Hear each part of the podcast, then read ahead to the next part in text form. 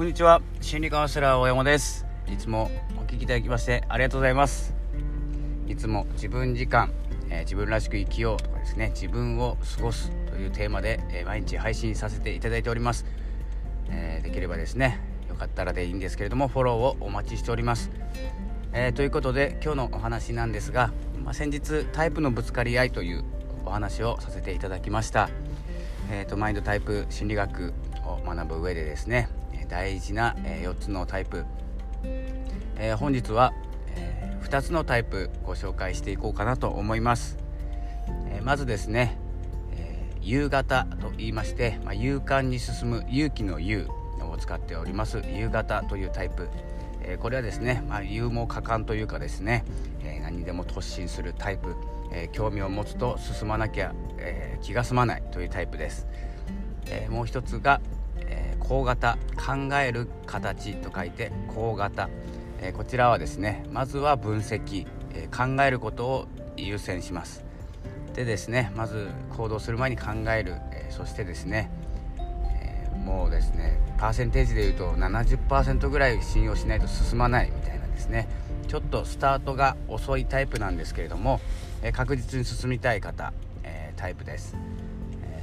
あと2つあるんですけれどもまた後日、えー、お伝えするとして、えー、この2つがですね昨日お伝えした、えー、任務中心、え成果成果を求めるタイプですね、えあと2つが人間関係中心というふうになっておりますが、えこの夕方と高型、えこの形をですねタイプですね潜在意識の、えマインドタイプ、えこれを知っておくと、えぶつかり合いになることえー、がなくですねお互いが理解できるということで、えー、いいかなと思います。知っておいた方が、えー、それはですねこの何か物事があってというかですね企画があってもう即行動したい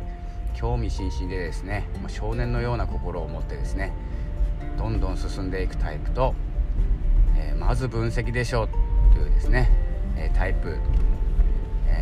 その2人がですねタイプ同じだと思って、え、いたらですねなんでそんなこと考えるんだとかですねまず行動する前に考えようよっていう風にですねまずぶつかります。これ当たり前なんですね。なんですけれども、え、まずタイプを知ってお互いこの人は夕方だから、え、自分は高型だからということをですね、え分かっておくと、えぶつかりというよりも、え話し合い。になってどちらを優先するかということがですね、ちょっとですね話し合えるんじゃないかなと思います、えー、このタイプですね、えー、全部ですね4つのタイプ皆さん持っていて軸になっているのがどのタイプかというお話ですので、えー、全てのタイプを使って私たちは生きています。で瞬時に出る、えマインドタイプというのが軸になるえタイプになるので、えそれを、え診断したりですね、え分かっておくと進みやすいかなと思います。これ人間関係とかですね組織とかにも使えますので、えー、ぜひですね、えー、しておいてください。ということでどんどん、えー、解説していこうと思います、えー、本日は2つのタイプをお知らせお伝えいたしました。ありがとうございました。またお会いしましょう。ありがとうございました。さようなら。